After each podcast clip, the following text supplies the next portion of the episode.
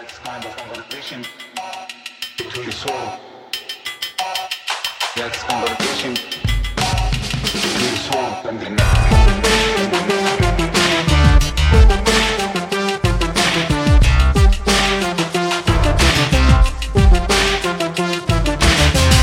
Hello, Prestige heads, and welcome to American Prestige. I'm Danny Bessner, here as always with my friend and comrade Derek Davison, and we are very excited to bring you the news this week.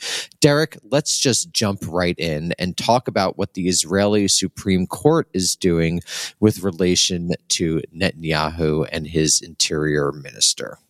So the court uh, ruled this week that Benjamin Netanyahu has to remove his uh, minister of the interior, who also is minister of health, Aryeh Deri, who's the leader of the Shas party. This is because uh, Deri was convicted last year. He pled guilty actually to, to tax evasion. He was not sentenced to prison time. This is a, a salient point because the uh, Israeli legislature passed a law last month specifically to clear the way for Deri to serve in the cabinet that said uh, if you've been convicted of a crime but only been ordered to pay a fine, you don't have to. You, you can still serve in the cabinet. It's only if you get a custodial sentence, jail or prison time, that uh, that that would disqualify you. However, uh, it turns out, according to the court at least, that Deri basically accepted uh, a prohibition on serving in politics for at least seven years as part of his agreement with prosecutors to not send him to prison and only fine him. So they've really done like a total end run around the system here. He sort of promised one thing and then did something else. Uh, so they've now ordered Netanyahu to can him. I don't yet know uh, how Netanyahu or Deri intend to respond. I don't think they've said anything, but the indication there is an indication. Uh, at least from a couple of media outlets, that they're just going to ignore the court ruling. Netanyahu's in a little bit of a bind here because he's promised to, he's prom- made promises to the U.S. Uh, that he would rein in guys like Deri and sort of this very far right cabinet that he's built. One of their big causes has been to defang the Supreme Court, to strip it of most of its power, uh, and basically, you know, uh, let them do what they like, largely in respect to the Palestinians, but in some other areas as well. And so, you know, on the one hand, he's made promises to the U.S. that he would kind of limit the extent to which this happened. On the other hand, Deri and, and Shas control 11 seats in the, the, the, parliament. So they can't, he can't actually do without them. Uh, if, if Deri were to say, well, fine, if you're going to fire me, I'm going to take my whole party out of the coalition, that would break the coalition. They'd have to go to a new vote. Um, so Netanyahu's in a bit of a bind. Deri, you know, the, could maybe be pressured to resign as long as his party remains in the cabinet. I don't know. He doesn't seem, uh, so far at least, he hasn't, you know, gone out of his way to resign or anything like that. Um, so yeah, this is a, a bit of a conundrum. I assume uh, if Netanyahu ignores the court ruling, that is going to trigger uh, a much deeper constitutional crisis than than Israel may already be in. Uh, so that that should be fun. Those are always a, a good time. And let's stick on Israel for a second because it, it, seems that Israel has averaged a killing of one Palestinian a day in the West Bank. Is is that accurate? What does that suggest? Uh, they're close to that. Um, there were two more Palestinians killed on Thursday in some sort of operation in the West Bank by Israeli forces. They've killed uh, 17 people in the West Bank so far in 2023 uh, in, in 19 days. To, for reference, last year was the deadliest year uh, since people have, have kept track of these sorts of things uh, for Palestinians in the West Bank. And uh, that meant almost 150 Palestinians were killed by Israelis for the entire year. Uh, that's according to B'Tselem, the, the Israeli rights group. And, you know, we're, we're on pace. It's early, obviously, but we're on pace to, uh, to exceed that by quite a bit, it sounds like, uh, if, if things keep going the way they are.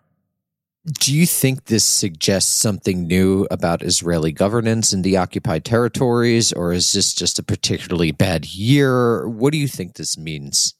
I think it absolutely suggests uh, changes in governance. I mean, some of the things that Netanyahu has done, uh, he's put some very far right people, Itamar Ben Gvir, uh, Smotrich, his, his uh, ostensibly finance minister, was given a, a uh, Bezalel Smotrich, who was given a specific remit as part of the finance ministry. They moved like uh, an office, the office that that controls West Bank security, to the finance ministry, or or just basically put it under his personal control um, as as part of the negotiations over the the coalition. Ben Gvir has been given this brand new ministry for national security, which apparently includes the occupied territories.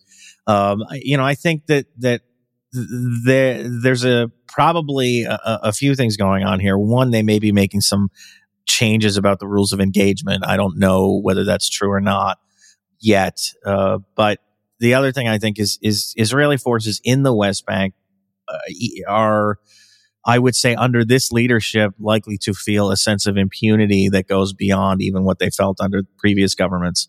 Uh, so when it comes to you know shooting first and asking questions later, there's probably more latitude uh, or at least they feel like there's more latitude to do that. So uh, I, I do think there there's some changes happening here, not in a good way, obviously. So yeah, it'll be something to watch for the rest of the year. So let's move over to China, where China has actually experienced its first population decline since 1961. Uh, yes, that's correct. The official Chinese figures, uh, population figures, uh, at the end of last year stood at 1,411,750,000, give or take. Obviously, that's a somewhat of an estimate. Uh, that's a de- decrease of about 850,000 people uh, year over year compared to the end of 2021. Uh, this is the first time the Chinese population has declined annually uh, since 1961. Uh, this is something that demographic trends have suggested was uh, on its way or has been on its way for some time, and it's going to be the first of probably many population declines. The UN forecasts have the Chinese population shrinking by more than a mil- 100 million people uh, by 2050. Um, India is either is already or will soon be uh, overtaking China as the most populous nation on earth. Uh, and there are some concerns here. There are economic concerns uh, w- uh, about the effect that a sort of uh, aging and shrinking population is going to have on China's ability to sustain its uh, economic growth, uh, which, of course, China being one of the pillars of the global economy has ripple effects you know far outside China. Uh, the Chinese government has been trying. You know, it repealed the the one China one child policy several years ago. Uh, it's been trying to to do things to encourage higher birth rates, but it just uh, none of them seem to have taken. Uh, and you know there are various theories why cost of living or you know people just got comfortable not having big families and that's sort of the uh, the norm now it's it's not clear what specifically is happening here but there are uh, some concerns from an economic perspective about what this could mean moving forward. Does this suggest anything about the nature of the Chinese state or society, or is this being understood within China or elsewhere as a consequence of quote unquote modernization and what happens to d- developed quote unquote societies? Um, I mean, I think there's there may be some of that. I mean, I'm not obviously not an expert on on uh, the goings on inside China, but I mean, the government, Chinese government, has made some moves in recent years, not specifically in this area. As I say, they've they've actually tried to encourage higher birth rates, but in other areas, there've been uh, seems like a, a recognition that the economy has to evolve. It has to get, you know, away from just purely kind of raw manufacturing and move to a more service based or, or finance based uh, economy, or that's the sort of the, the natural evolution of things. And so there's been preparation for things like lower growth rates and, and, you know, more kind of, uh, stable, uh, kind of economic situation. Um, so I do think there's some recognition on the part of of the Chinese government that um, there's a I, I don't know if you want to call it modernization, but there's a there is a shift happening here. Uh, but but again, I don't I don't think this is something that they're particularly sanguine about. They they have been uh, this has been a message the Chinese government has pushed for a while that that uh, you know people should feel free to have bigger families. It's just uh, again, I think it's an outgrowth of of you know having the one child policy for so long uh, this became a, a, cultural norm in a sense or a societal norm. Uh, and this is just how people live now. And, it, you know, it may, you may be able to change, uh, change that moving, you know, in, in a, on a long time frame. But in the short term, I don't, uh, I don't know that there's much you can do.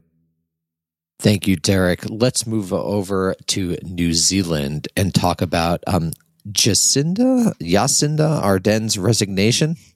Yeah, Jacinda. I, I, I this was, uh, uh, I think, a total surprise to pretty much everybody. She uh, announced on uh, Thursday morning that she's resigning. Uh, she's resigning uh, by February 7th. She's and we have an her, exciting announcement, announcement to make. third mic is open. Yeah. No, third mic is filled. Sorry, Nick Kristof. Yeah, officially is, filled. Yeah. Yeah. Sorry, Derek. Sorry to interrupt. I mean, I don't, as far as I know, uh, there's nothing kind of seedy going on behind the scenes. She said uh, in announcing her resignation, she just didn't feel like she had it in her to, to serve another term as prime minister. And of course, New Zealand is going to an election, a general election in October.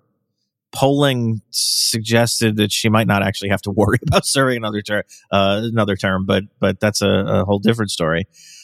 She said, I mean, she just felt said she felt like she didn't have it in her, and, and so the responsible thing to do would be to step down now, give the Labor Party a chance to to elect a new leader, and have that leader take the party into the to the election in October. So yeah, yeah, that's that's all I've seen. I mean, there's been this sort of uh, outpouring of platitudes from leaders around the world, kind of praising her, and uh, you know, she did get a lot of credit for New Zealand's response to COVID, uh, which was probably better than the norm.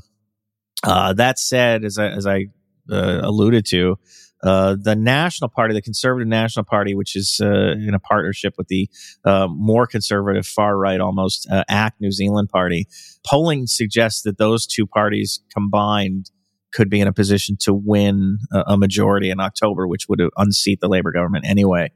Ardern still polls as the number one choice for for New Zealanders, but even that figure uh, has fallen when you put her in sort of uh, polling scenarios with leaders of other parties. Uh, who do you want to be your prime minister? She still comes out ahead, but uh, she, I think her the last uh, survey put her at like the choice of 29%, which was uh, a, a, low for her. So, you know, the blue may have been off the rose a little bit anyway, but this is certainly a surprise. I don't think anybody expected this announcement. Uh, and we'll update you regularly on our New Zealand hour. And let's move over to Ethiopia. And Derek, you can let us know what's going on with the implementation of the new peace deal. Yeah, this is just a brief update. I don't, I, I can't remember if we talked last week. I mean, I think we talked about uh, the Tigray People's Liberation Front had started handing over its heavy weapons. There was a report uh, and I can't remember if we mentioned this last week or not. It may have come out after we did the news, but there was a report that special forces from the Amhara region had begun withdrawing from n- at least northern Tigray. There's still Amharan forces occupying uh, other parts of what is considered to be Tigray, especially in the west. Uh, but there was a report that they had started withdrawing, or they had withdrawn, I should say, not started withdrawing uh, from northern Tigray, and this may have been connected to the TPLF's willingness to start giving up its heavy weaponry.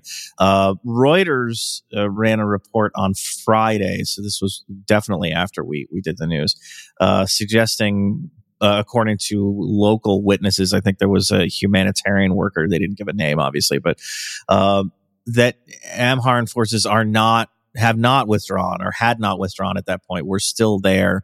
Uh, it's possible that they were in the process of withdrawing, but as I say, the the report as uh, as it was made uh, on Thursday was that they were gone. They had already left, and then a day later, you get this kind of eyewitness claim that they had not in fact left that they were still there.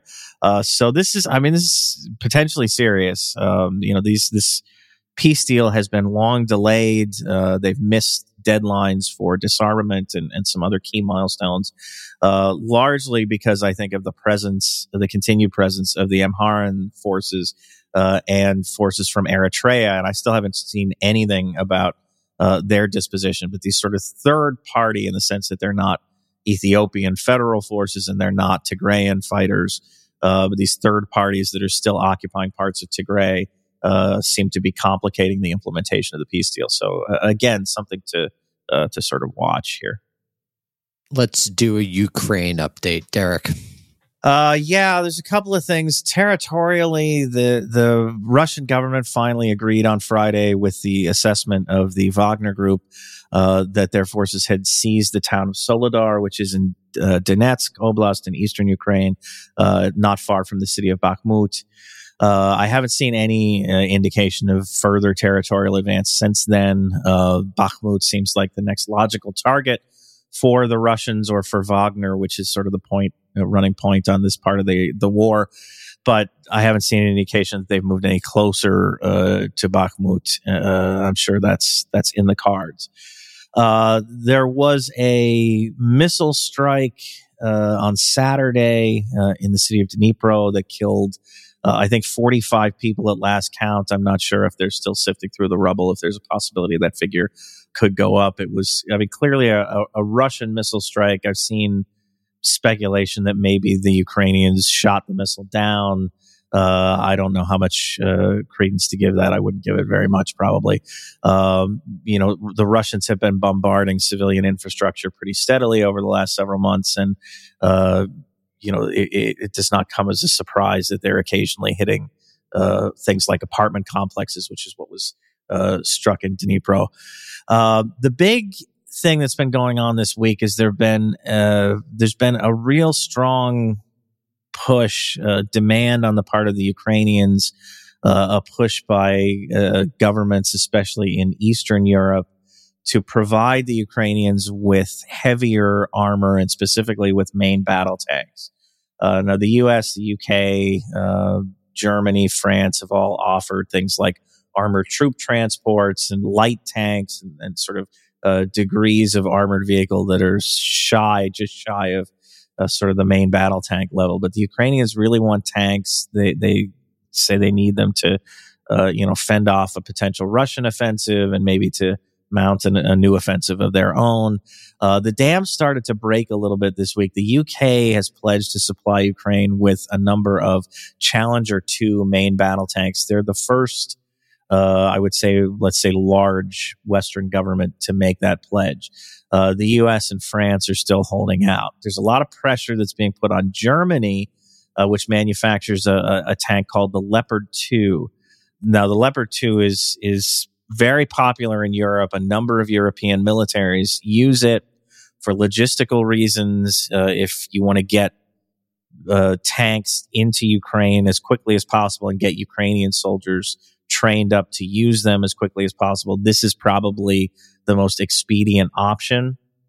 The Germans have been resisting, uh, not only sending uh, their own Leopard 2 battle tanks, but but uh, agreeing uh, to allow other countries to export their Leopard 2s to Ukraine. And I mean, this, this is, you know, Poland, Finland, uh, have talked about this, but, but the German government maintains as most kind of arms dealers do. They, they maintain a sort of export control, uh, on the, uh, over the, the right of purchasers to, to, you know, kind of send them on to, uh, other countries. So there's been pressure on the Germans to at least allow, uh, the Poles and the Finns to to make these uh, transactions. Uh, I, the, there was a report in Reuters uh, earlier this week, I, I, believe on Wednesday, uh, suggesting that the Germans were willing to do this, provided that the Biden administration offered U.S. Uh, battle tanks, the M1 Abrams, to Ukraine. Now, the U.S. has been uh, resisting that. Uh, they're offering, they're supposedly this week about to uh, unveil another like 2.2 billion or 2.5 billion dollar weapons package where they'll offer another class of armored vehicle called the Stryker. Uh, but they are continuing to resist sending Abrams tanks. So that's a, a, a potential handcuffing here. Uh, that said, the Polish government has indicated uh, just, I think, on Thursday that it could send its leopards to Ukraine, even if the Germans don't greenlight it. They would just do it anyway, uh, which on some level, yeah, I mean, what is the German government actually going to do here? Probably nothing. Uh, so that is a possibility. Uh, there was a meeting in Germany. Uh, there's actually, it's actually going on today and I believe tomorrow. Uh, involving what's called the Ukraine Support Group, which is a, a coalition of a large number of countries that have been sending weapons and other support to Ukraine during the war. And out of that, uh, this is just being was just reported a little bit before we recorded this. A, a, there's a group of nine countries that includes Britain, Poland, and the Netherlands, uh, along with uh, Latvia, Lithuania, Estonia, uh, the Czech Republic, uh, Slovakia, Denmark. They've they've all issued a statement saying that they're a group. They they've decided to collaborate uh, on kind of injecting uh, as many new and more advanced weapons into Ukraine as they can as quickly as possible. So that that probably means tanks. It certainly means uh, more artillery, air defenses. Uh, so this is a potentially interesting development. I don't know how what the capacity of a lot of these countries is to actually uh, support the Ukrainian war effort, but it is a you know you know something that, uh, as I say, just kind of came across the wire here. So let's stay in the general region. And uh, Derek, could you give an update on uh, Sweden and Finland's attempts to join NATO? So, yeah, this is uh, over the weekend on Saturday. Uh, the spokesperson for the Turkish government, Ibrahim Kalin, uh, suggested that time was running out for a speedy kind of accession to Sweden and Finland uh, and their applications to join NATO. Now, Turkey, all the other NATO countries except for Turkey and Hungary. Uh, have already agreed to have already approved their admission into NATO, but it has to be unanimous. Uh, Hungary seems like it's waiting. The Hungarian government seems like it's waiting to see what Turkey does uh, before it makes any commitments.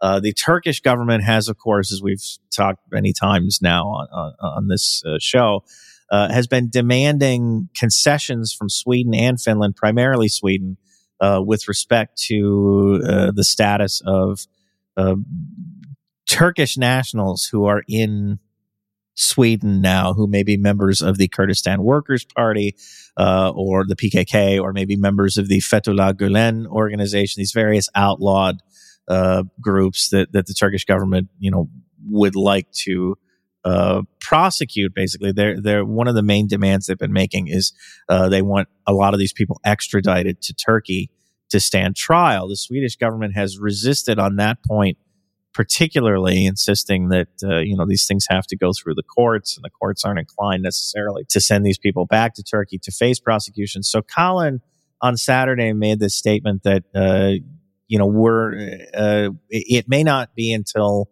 much later this year, at least uh, June or later, uh, before the Turkish parliament can actually take up this issue. Uh, he cited uh, the June 18th general election in Turkey as an obstacle uh, to getting things done earlier, which is a fair point. I mean, Parliament adjourns a month before, uh, so everybody can go campaign. It's a lot of, you know, there's a lot of stuff going on that, that could make taking up this issue complicated. But what he really was trying to do is is pressure Sweden and Finland to just kind of uh, cave in on all these points and acquiesce to what Turkey wants uh, as quickly as possible. And then you know the the understanding, I guess, would be that that the Turks would turn around and hold a vote uh, in fairly short order. Uh, Recep Tayyip Erdogan, the president of Turkey, uh, then on uh, I believe Monday was he said it on Sunday, excuse me, it was reported on Monday.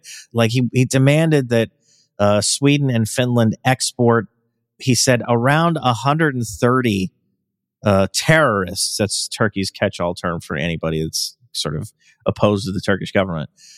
I don't know where he got that figure from. I think he was basically just off the top of his head, uh, like pulled a number out of thin air. They're certainly not going to get 130 people extradited to Turkey in the next six months. Uh, so if that's his demand, then uh, I think this process is not going to move forward. Uh, Erdogan does have a habit of kind of saying things that maybe don't necessarily mean anything, or, or you know, speaking in the heat of the moment. Uh, so who knows? But but the way where things stand right now, it's it's sort of kind of stuck, frozen in place. I think for for both uh, Sweden and Finland. And let's do a, a quick end with the protests in Peru. Uh, yes, there are ongoing protests, especially in southern Peru. Uh, there continues to be uh, there continue to be reports of violence.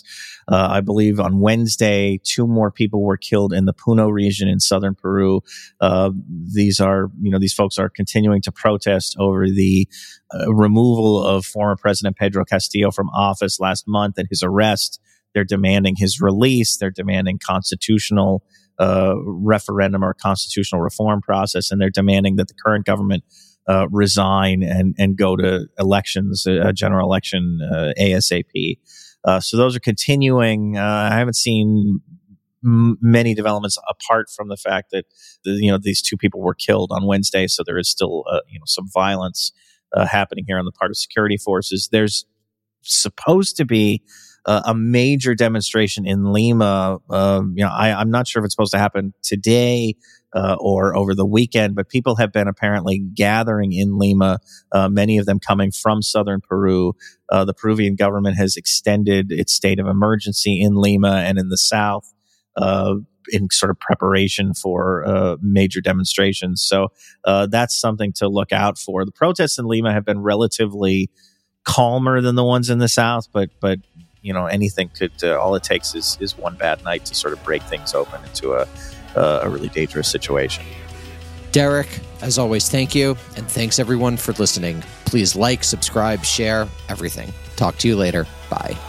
Bye.